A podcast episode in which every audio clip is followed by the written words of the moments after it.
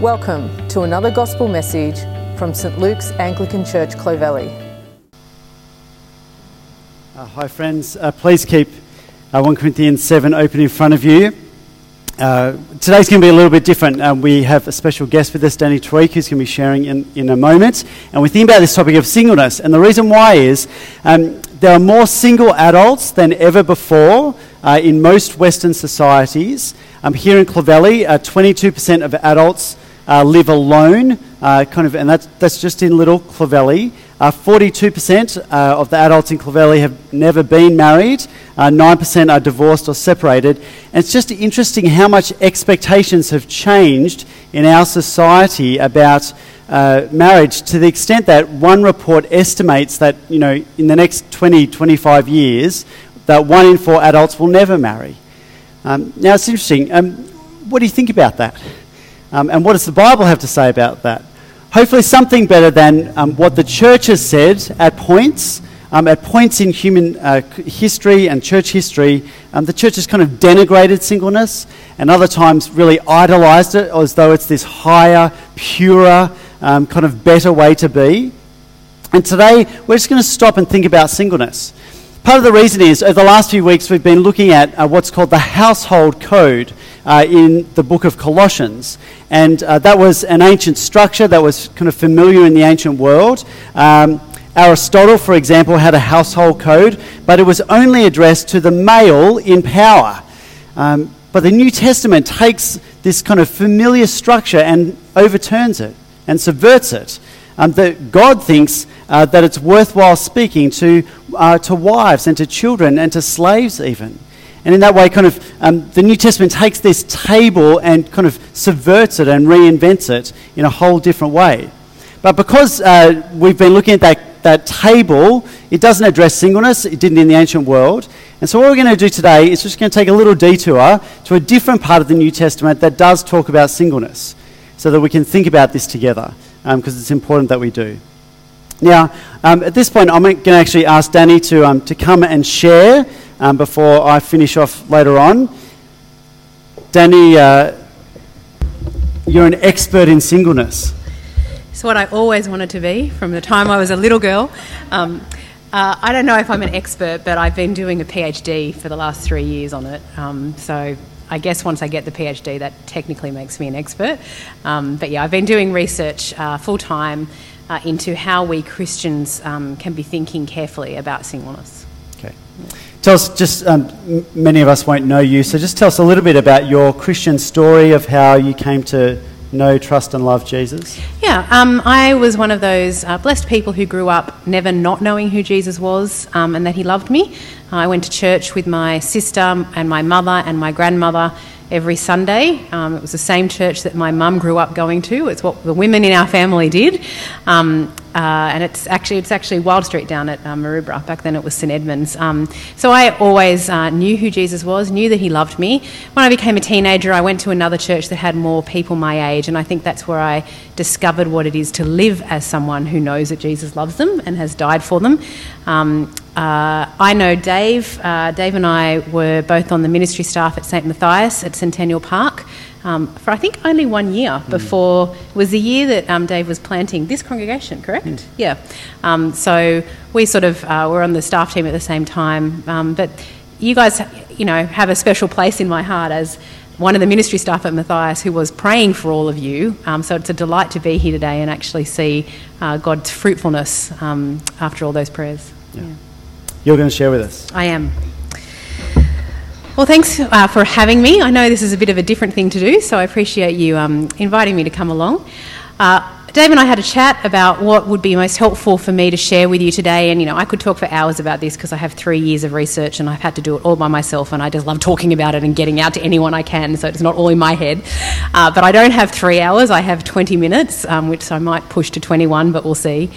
Um, I was thinking, well, I could give you a top ten list of things not to say to single Christians. Uh, I'd have to whittle it down because there's a lot more than ten, but we, we could go that way.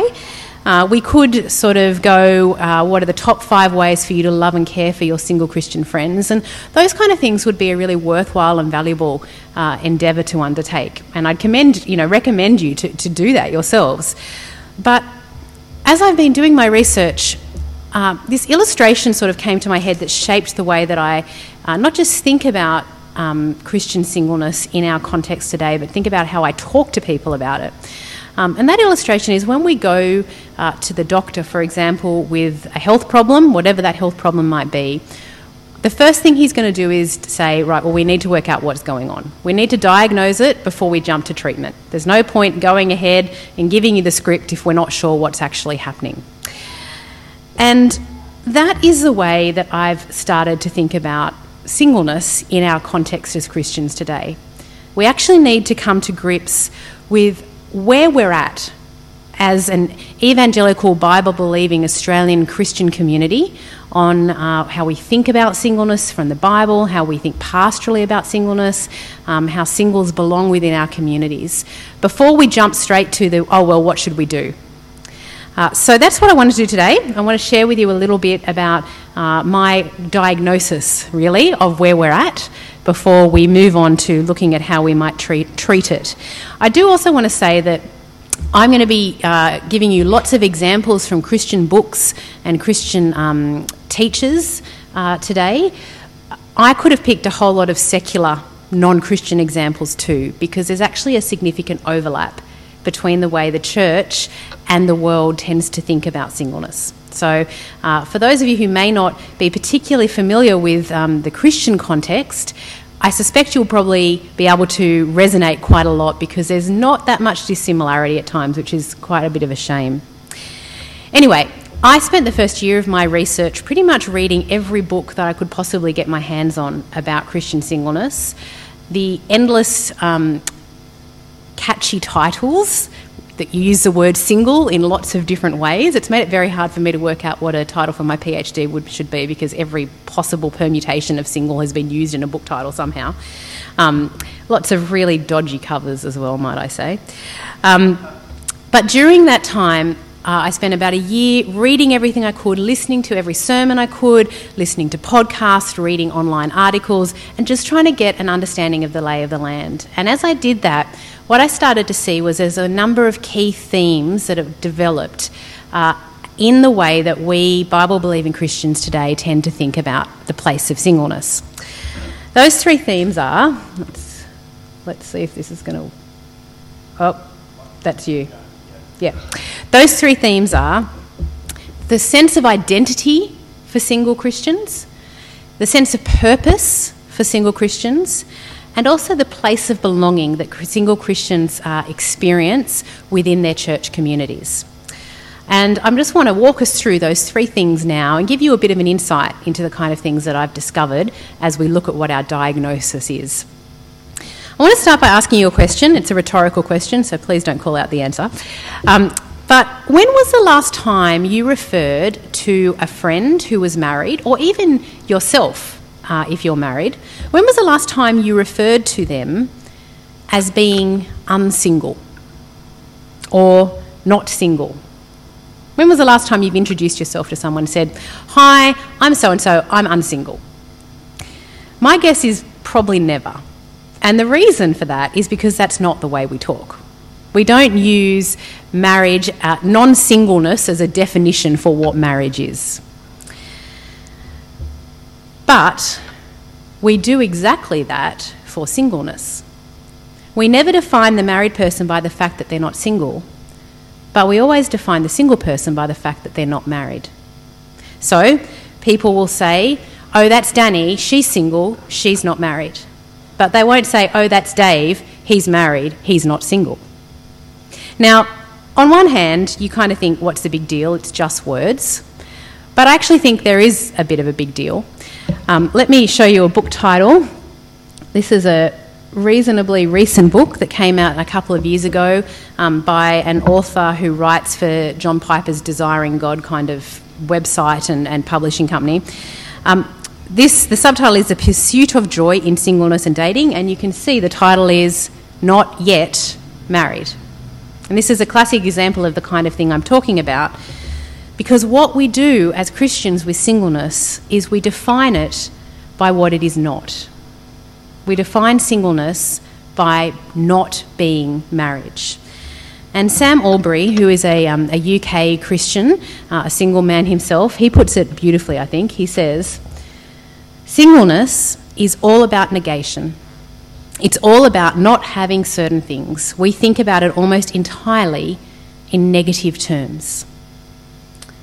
Singleness is what I and others have uh, recognised it to be, is a deficit identity. To be single, for me as a single person, it's not about who or, or what I am. It's about who or what I'm not. I'm not married. I'm not a wife. A single man is not a husband.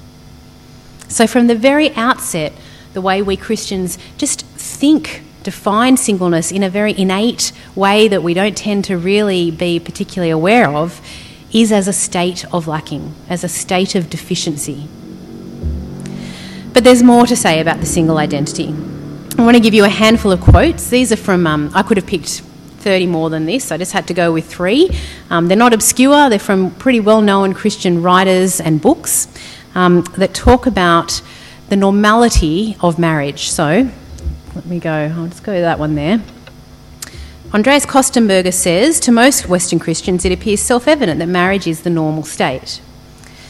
Mark Driscoll uh, once said, the Bible elevates marriage, it embraces marriage, and marriage is to be honoured and to be preferred. And Debbie Maken, who's um, an author, wrote that to remain sing- unmarried is to act against our very nature. Now, that's just a tiny selection, but what we see as a predominant theme in Christian thinking about singleness is that it is abnormal. It is aberrant. Marriage is what we're made for. Marriage is what is to be pursued by everyone. Marriage is normal, and so singleness is abnormal. But it gets worse, because for some singles, for some people, sorry, singleness isn't simply abnormal, it's deviant.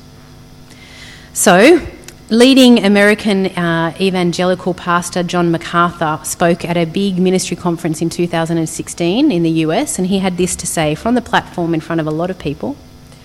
Oop. Let me tell you that the most devastating attack on marriage is coming today from singleness. Singleness is an assault on marriage. For some, people like John MacArthur, but he's not alone, Christian singleness isn't simply abnormal or aberrant, but it's deviant. The themes in Christian books and teaching on the single identity don't stop there. Uh, the world around us sees the establishment of a romantic relationship, whether that's marriage or not, but a, a romantic coupling, as a kind of levelling up in maturity. Uh, a way that it's a mark that's almost necessary for you to say, I am a true adult now. Unfortunately, our Christian culture bears far too much resemblance to the world on this count, because we too often see marriage as a necessary mark of spiritual maturity. We see it, uh, marriage and family, parenting, as the pr- in which God promises to sanctify us, to make us more holy, to make us more like Jesus. So, this is my favourite definition of irony. The morning, morning congregation took a little, a moment to get this, so see if you can be a bit quicker than them. Definition of irony here. If you want to become more like Jesus, I can't imagine any better thing to do than to get married. Marriage is the preferred route to becoming more like him. These guys got it. This group's a bit silent. If you didn't get it, Jesus was single. He wasn't married. So read that back into the quote. We've also got Debbie Maken, who says, singles miss out on the means that God has established to know him more deeply and intimately. And what we see coming up over and over again, this is just a small selection once more, is a sense that the single identity is an immature identity. There's a few other themes that came up. Um, I can only pick one more because I'm going to run out of time. I mentioned a little while ago a book uh, called Not Yet Married. Um, that got quite a lot of promotion in the U S. It's got some really helpful things to say. So, I'm, you know, if you come across it, pick it up and give it a read, because there's some helpful things in there. But it also says things like this. He says, the single Christian life caters to and cultivates selfishness, is characterised by preoccupation and self-pity, breeds an inherent sense of entitlement, enables an apathy towards holiness, fosters a lack of commitment and irresponsibility, and promotes a lack of self-control. So often we Christians think of the single Christian identity as one which is uniquely sin-prone. We think that single Christians are far more likely to struggle with sin, particularly sexual sin, than married Christians. But I think when we stop and really reflect on that, we discover it's, it's actually a little bit silly. All sorts of different life situations, not just marriage, but work, all sorts of personal circumstances mean that all of us face different and unique struggles and temptations uh, and ways that we're challenged to be holy in our lives. And the Bible is pretty clear that we all manage, regardless of whether we have a ring on our finger or not, we all manage to do a pretty thorough job of giving into those temptations at times. All of us sin. Singles are not more uniquely sin-prone than married people are. I recognise that has been pretty depressing, and I'd like to welcome you to my world for the last three years. The single Christian identity is so often characterised as defic- deficient, abnormal, deviant, immature, uniquely sin-prone. And I hope in sharing that with you, you're able to see why I think it's so important for us to come to grips with the diagnosis before we move on to the treatment. We need to understand what we're truly grappling with here before we think about, well, how do we then constructively move forward from this point?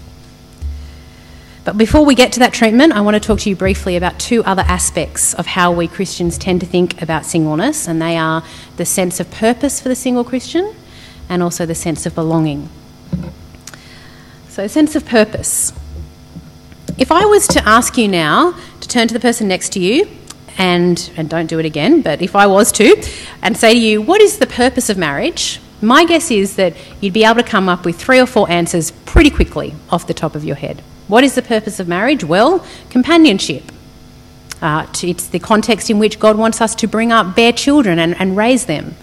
Sexual intimacy is a purpose for marriage, and perhaps most importantly, um, as Dave will talk about a little later on, that marriage we see in Scripture is a, a foretaste, a foreshadow of the heavenly marriage between Christ and his bride, the church. Now, if I was to say to you, you've had those answers, you've come up with them, if I was to say, but have a think about how difficult marriage can be. Look at how hard marriage is at times. Think about how many people who are married are really hurting in their marriages. I suspect you'd probably say, well, yes, that, that's true. But despite all that messiness, marriage still has intrinsic purpose. No matter how much of a mess we make of our marriages, marriage itself still has an inherent value. And you would be absolutely right. I could not agree with you more. Marriage might be difficult and hard and painful at times, but despite our experience of marriage, we Christians rightly believe that marriage still has an intrinsic sense of purpose and value and worth. But we don't think that way about singleness.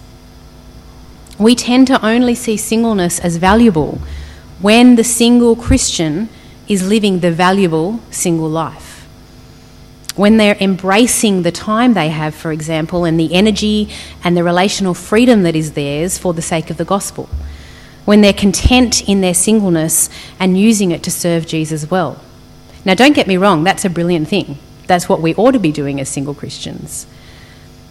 But when a single Christian isn't content, when they're really struggling and unhappy in their singleness, when they're not using their time and their energy and their freedom to be focused on the gospel as much as we'd encourage them to be, we struggle to say that there is anything intrinsically good and valuable about their singleness. I've come to think of this as the instrumental frame, whoops, go back, the instrumental framework of thinking about singleness. We only tend to think that the single Christian life has purpose if the single Christian is living it purposefully. Now, that is different to how we think about marriage. Regardless of how messy or difficult marriages can be, we're committed to the idea that there is something inherently, intrinsically purposeful and valuable about them. But we don't think that way about singleness. Christian singleness so often is seen to have no inherent or intrinsic goodness about it. If the single Christian isn't living the good single Christian life, then can we really say that singleness is good? The problem is, I don't think that's the way that the Bible talks about singleness. And I'm not going to go there now because Dave is going to share some of that in a few moments' time. But I encourage you to keep your ears out for that, about how we move past just an instrumental framework of singleness. Let me clarify, the instrumental framework of singleness is a good one too. There is good reason for singleness to be viewed as good because of what good it can do. But I want to argue there's more uh, to singleness as goodness as well. The last one is place of belonging. Now, if you ask any single Christian who you know reasonably well, who you think will give you a pretty honest answer, whether they feel like they truly, genuinely belong in their church families, their chances are pretty good that they will express some sense of hesitation about their answer. Some will even express an outright denial that they feel like they belong. Now, I want to be really clear here. Please don't hear me saying this is particularly true here of Clovelly, because knowing people here as I do, knowing Dave and some of the other ministry staff, as well as people in the congregations, I am actually confident that it is not particularly true of this church. I'm speaking in generalisations here. You need to work out how you bring this to bear upon your own church community. The sad reality is that, generally speaking, single Christians struggle to feel like they really belong in their church families. In our wider Australian community, and this reflects some of the statistics that Dave gave you earlier, the split between those who are married and those who are not married is very roughly about fifty-fifty. In our Anglican churches in Australia, the split between those who are married and those who are not married is about two-thirds, one-third. Now, what that means is we have many more married people in our churches than there are proportionally in our con- in our community, and many less single people, whether they be never married, divorced or widowed, though we do better with widows, can I say. We tend to have more widows in our churches than we do in the wider community. We have less singles proportionally than in the communities that surround us. Now, an outworking of that, or perhaps part of the reason for it, it's a little bit what came first, the chicken or the egg, it's hard to tell. An outworking or a reason for this is that today's evangelical churches tend to be primarily built upon and concerned with and structured around families. And by families, I mean biological nuclear families. In fact, just the other day, a friend of mine sent me a quote from a new book that he um, had just started reading. It was written by Um, a man who on the back of the book is described as a world-renowned Christian author and speaker. So again, we're not talking about some obscure guy who's self-published or anything like that. And he says right there on page two, the nucleus of a church is the family. And family includes a single-person family, as well as families with bundles of children running around. Now, I genuinely don't know what he means by single-person family. I'm not being trying to be facetious there. I, I don't know. It just feels like a fudge, but maybe I'm not being fair. I don't know. But leaving that aside, if that statement is true, and I want to come back to ask that question in a moment, if that statement is true, then I encourage you to put yourself in the shoes of a single Christian and think, how would they feel? If the church is ultimately a collection of lots of different sorts of families who gather together, what sense of belonging does a single Christian truly have? At times, a lot of us don't have much of a sense of belonging at all. And even when we do feel welcome in our churches, and we quite often do feel that sense of welcome, it's very often the kind of welcome that guests receive rather than family. We often feel that we've been invited into something that is not so much for us as it is for this other group over here. The single person's sense of identity, of their purpose, of their place of belonging. That's the diagnosis that of the, the, the attitudes, the theological and the pastoral attitudes that we, broadly speaking, Bible-believing Christians today tend to have about singleness. So if that's a diagnosis, what is the treatment? Well, again, we could talk for hours about this. I've got just a couple of minutes, so I want to give you what I think is the most important big picture answer to the treatment, the, the foundational answer in that sense. And I want to do it by using that quote that I just had up on the screen, and I'll put it up again, as a bit of a case study and an example. When I get it up, okay. So Scott McKnight writes, "The nucleus of a church is the family, and family includes a single person family, as well as families with bundles of children running around." And then he goes on to add, "The health of the church is shaped by healthy families." Now, I admittedly have not read his whole book, but from what I have read, he states this as if it's a bit of a self-evident fact, as if it's absolutely obvious that church is ultimately a grouping of individual families, including single-person families, as if it's absolutely self-evident that the well-being of the church is dependent upon the level of well-being of the families who are at its core. Now, in one sense, you might be sitting there thinking, well, maybe there's something to that. And if you are, I, I get that, because the first time I read it, I thought, hmm, okay. But then I went back and reread it, asking myself, why? Why is that true? Where does that thinking come from? And most importantly, is it from the Bible? Does the Bible speak about the church, the body of Christ, as ultimately being made up of lots of individual different families who gather together? Is that its nucleus? Does the Bible speak about the health of the body of Christ being dependent upon the health of the families who make it up? How does this idea that he presents of church being built upon our biological nuclear family units, how does that gel with what the Bible has to say about the church being a new and an eternal family? That each of us, regardless of what our individual family situations are, is adopted into. And not just adopted into, but we've been adopted into it, predestined for that before time began. How does that gel with that?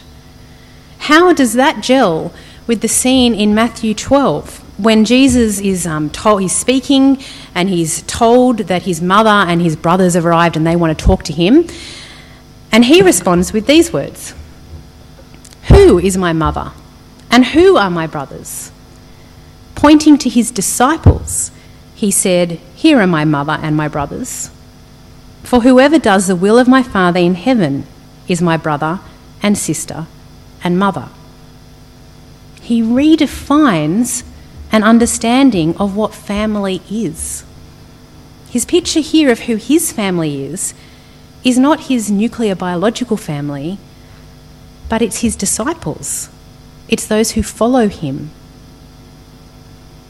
How does that gel with that quote from Scott McKnight? Now, I'd love for us to spend more time exploring these things. We don't have that time. But I wanted to just use that as a bit of a case study, a bit of an example, because I think it shows us the vital question we have to ask when it comes to our treatment on the topic of Christian singleness. And that question is, what is our thinking about marriage and singleness ultimately being shaped by? As we reflect on the way that we Christians tend to think about the single identity being deficient and abnormal and immature and sin-prone, is that because that's what we see in Scripture? Or is it because we've imbibed a sense of this from the world around us? As we reflect on the way that we don't tend to think about the single Christian life as having an intrinsic sense of purpose and value, is that because we're convinced Scripture says that?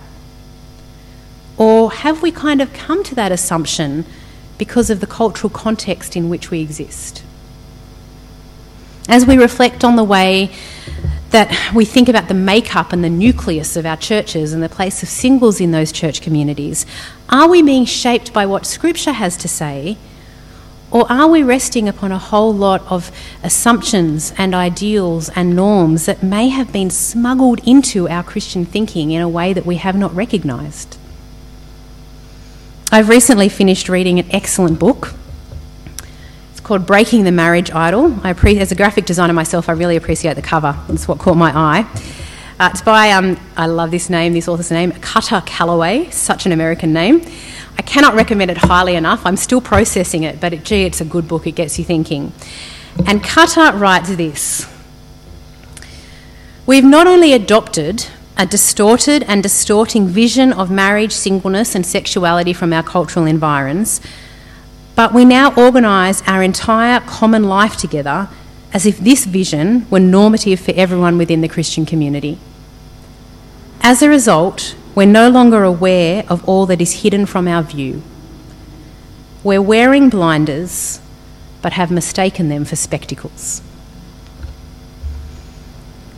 So friends, what is the ultimate treatment? It's taking off our blinders and going back to God's word. It's allowing Scripture to shape our thinking on all of these matters. It's wrestling with the Bible's teaching about both marriage and singleness, and wrestling with it as it corrects us when we're tempted to either idealise or idolise either of them. I know that I have left you probably with a lot more questions than answers. Uh, I'm not apologetic about that. Dave is going to maybe suggest some answers to us in a moment. Um, But really what I want to encourage all of us, myself included, whether we're single or married, to do is to open God's word and to search for our answers in there. Because I am absolutely convinced I wouldn't be spending four years of my life doing this if I wasn't absolutely convinced that God's word contains wonderful and exciting and hopeful answers about the place of both marriage and singleness in the Christian life, and the way that we, as the gathered community of God, work together here and now on earth and love each other here and now on earth, as together we look forward to that eternity when none of us will be married to each other and all of us will be gathered around God's throne together. And on that note, I'm going to hand back to Dave.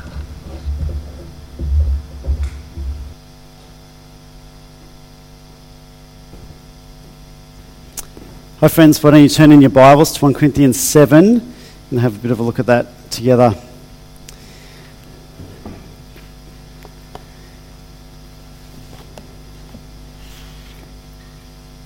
This is a shorter sermon, just by the way, okay?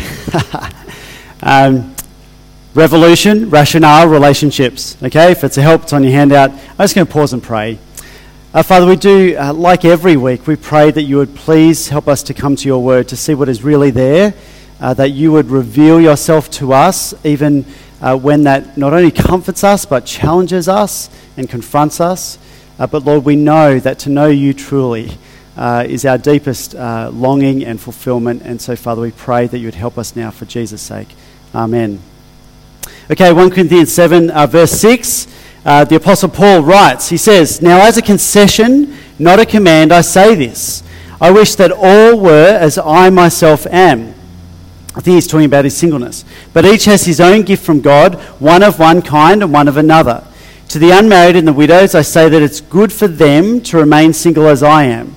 But if they cannot exercise self-control, they should marry. For it is better to marry than to be aflame with passion." And then if you can go down to verse twenty-seven, uh, just over the page, uh, if you're looking at our blue Bibles. Verse twenty-seven, "Are you bound to a wife? Do not seek to be free. Are you free from a wife? Don't, do not seek a wife. But if you do marry, you have not sinned. And if a betrothed woman marries, she has not sinned. Yet those who marry will have worldly troubles, and I would spare you that." Now, there's a whole lot of stuff here. Uh, we're just going to keep it simple, right? Um, notice, first of all, the single life is a good life and a good gift from God. Okay, God doesn't do bad gifts. Now, many of us, I think, in our kind of Western society, Australian culture, we've kind of grown up with the conveyor belt um, sort of uh, approach to things, like finish school, there's study, there's work, there's career, um, there's house, there's marriage, there's kids, there's kind of retirement, there's sitting on a porch yelling at teenagers. Like, that's just kind of the way it goes. Is that Maybe that last bit's just me. But, you know, we, we've got this conveyor belt kind of thing. And even more in the ancient world, those assumptions ran so deeply that you did not have honour if you did not have an heir. And you did not have a future if you didn't have family to look after you in your old age. And here's Christianity kind of revolutionising the ancient world in the way that it honoured the single life. Okay, so marriage is a good thing if you desire it, um, but singleness isn't, it's not just plan B. It's not the consolation prize. The single life is an honourable life. In fact, there's a verse there where he says um, it's even a preferable life because it has an opportunity to single-mindedly serve God.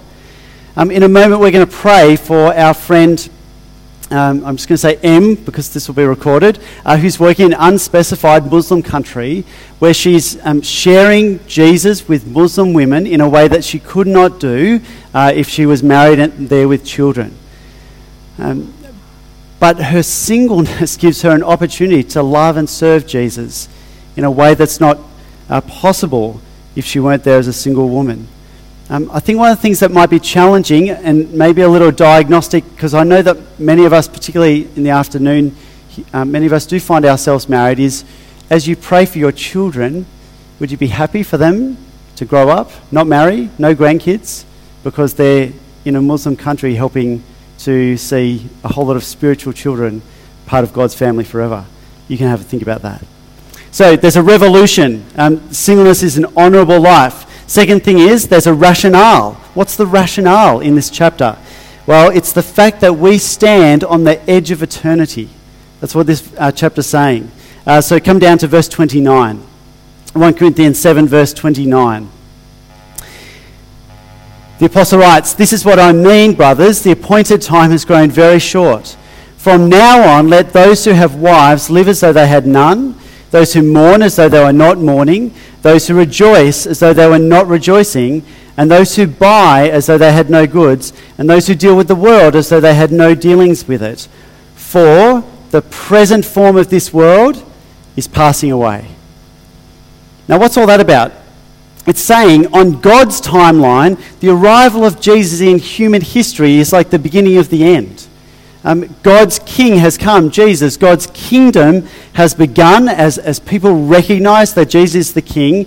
And the next date that's circled on God's calendar is the return of the King, Jesus, uh, to judge the world with justice. Um, and this wasn't saying in the first century, hey guys, this next week, give up your jobs and don't need to care for the earth and all that. It's not saying that. But it was saying on God's timetable, whether it's five minutes or five millennia, that is soon. Right? The time is short. And this is saying to stand, to realise that we stand on the cusp of eternity will change the way you think about singleness and about marriage. Because um, if you know that for all eternity you will enjoy a perfect relationship of love with the Lord Jesus, that takes the pressure off needing to be fulfilled by marriage now. Um, whether you are married or hope to be married, just takes the pressure off because you're going to be fulfilled by Jesus. And in fact, it's that same perspective of eternity um, that helps us see how singleness is actually a portrait of the gospel. Okay, singleness is a portrait of the gospel. Now, if you've been around church circles for a little while, you will have heard um, probably Christians talk about the fact that marriage is a portrait of the gospel. Okay, marriage is the bride and groom, picture of Jesus and the church, and, and kind of eternity is pictured as a wedding feast, and it's going to be a banquet, and it's going to be great. It's a, this wedding reception that goes forever. But we're less inclined to think about how singleness is a picture of the gospel. But it is. It points to eternity. The, the celibate single life says that the Christian's ultimate identity is in Jesus. Um, it's our relationship with Jesus, not our other half, that completes us. Um, singleness says that the life worth living doesn't have to have sex or marriage or children. And not because those things are bad in any way. They're actually amazing, but Jesus is even more amazing, you see? Uh, Amy Carmichael was a missionary uh, woman in India for fifty-five years. She founded orphanages and freed prostitutes in the name of Jesus. And at one point she said, in this kind of beautiful bit of poetry, she said, "There is a joy joy found nowhere else, when we can look into Christ's face when he says to us, "Am I not enough for thee?" And the joy is found in being able to answer with a true, "Yes, Lord, thou art enough." They, they, do you see what he's saying? They're the words of every Christian. Jesus, you are enough. Jesus, you are enough. But there's something about our single brothers and sisters that your life is able to portray that even more clearly.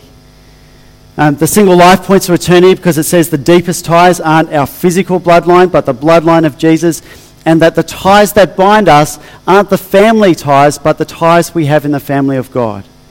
Now, Isaiah fifty-six, uh, that passage we read, talks about eunuchs, um, those unable uh, to marry and have children for certain anatomical reasons that we don't need to go into now. But God promises to those who in the ancient world were unable to marry and unable to have children, that promise is you're going to have a name and you're going to have an inheritance that is better than sons and daughters, because you're part of God's family that lasts forever.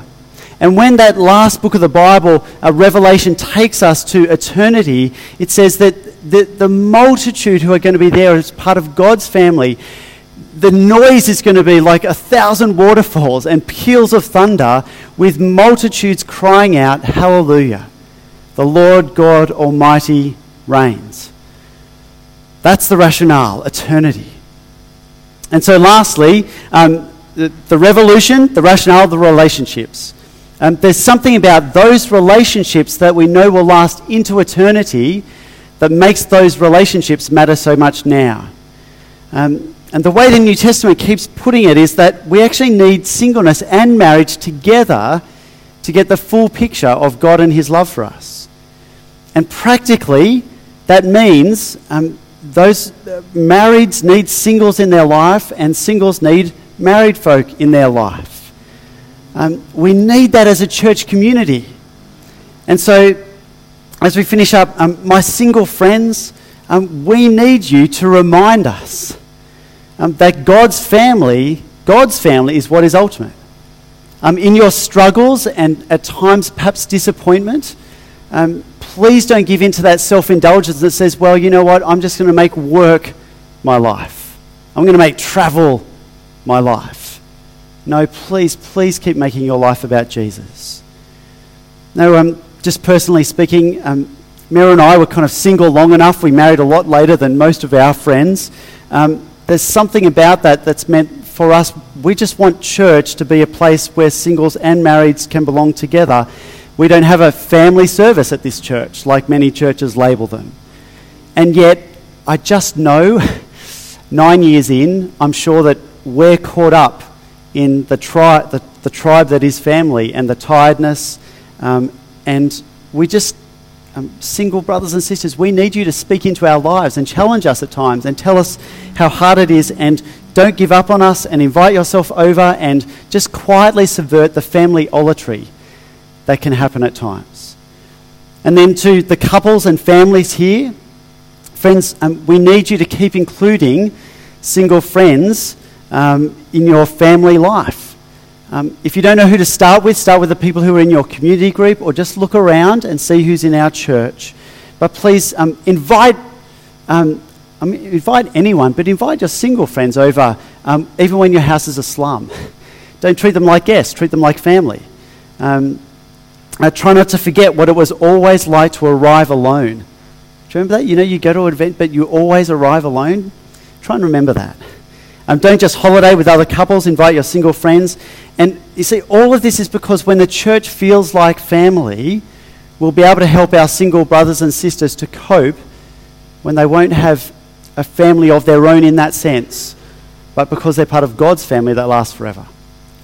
And for all of us, whoever we are, can I please urge all of us to remember that Jesus is the one who died alone so that we can be part of God's family forever. And all God's people said, Amen. Thank you for listening. For more information about Saint Luke's Anglican Church, please visit w w w dot clovelly dot org dot a u.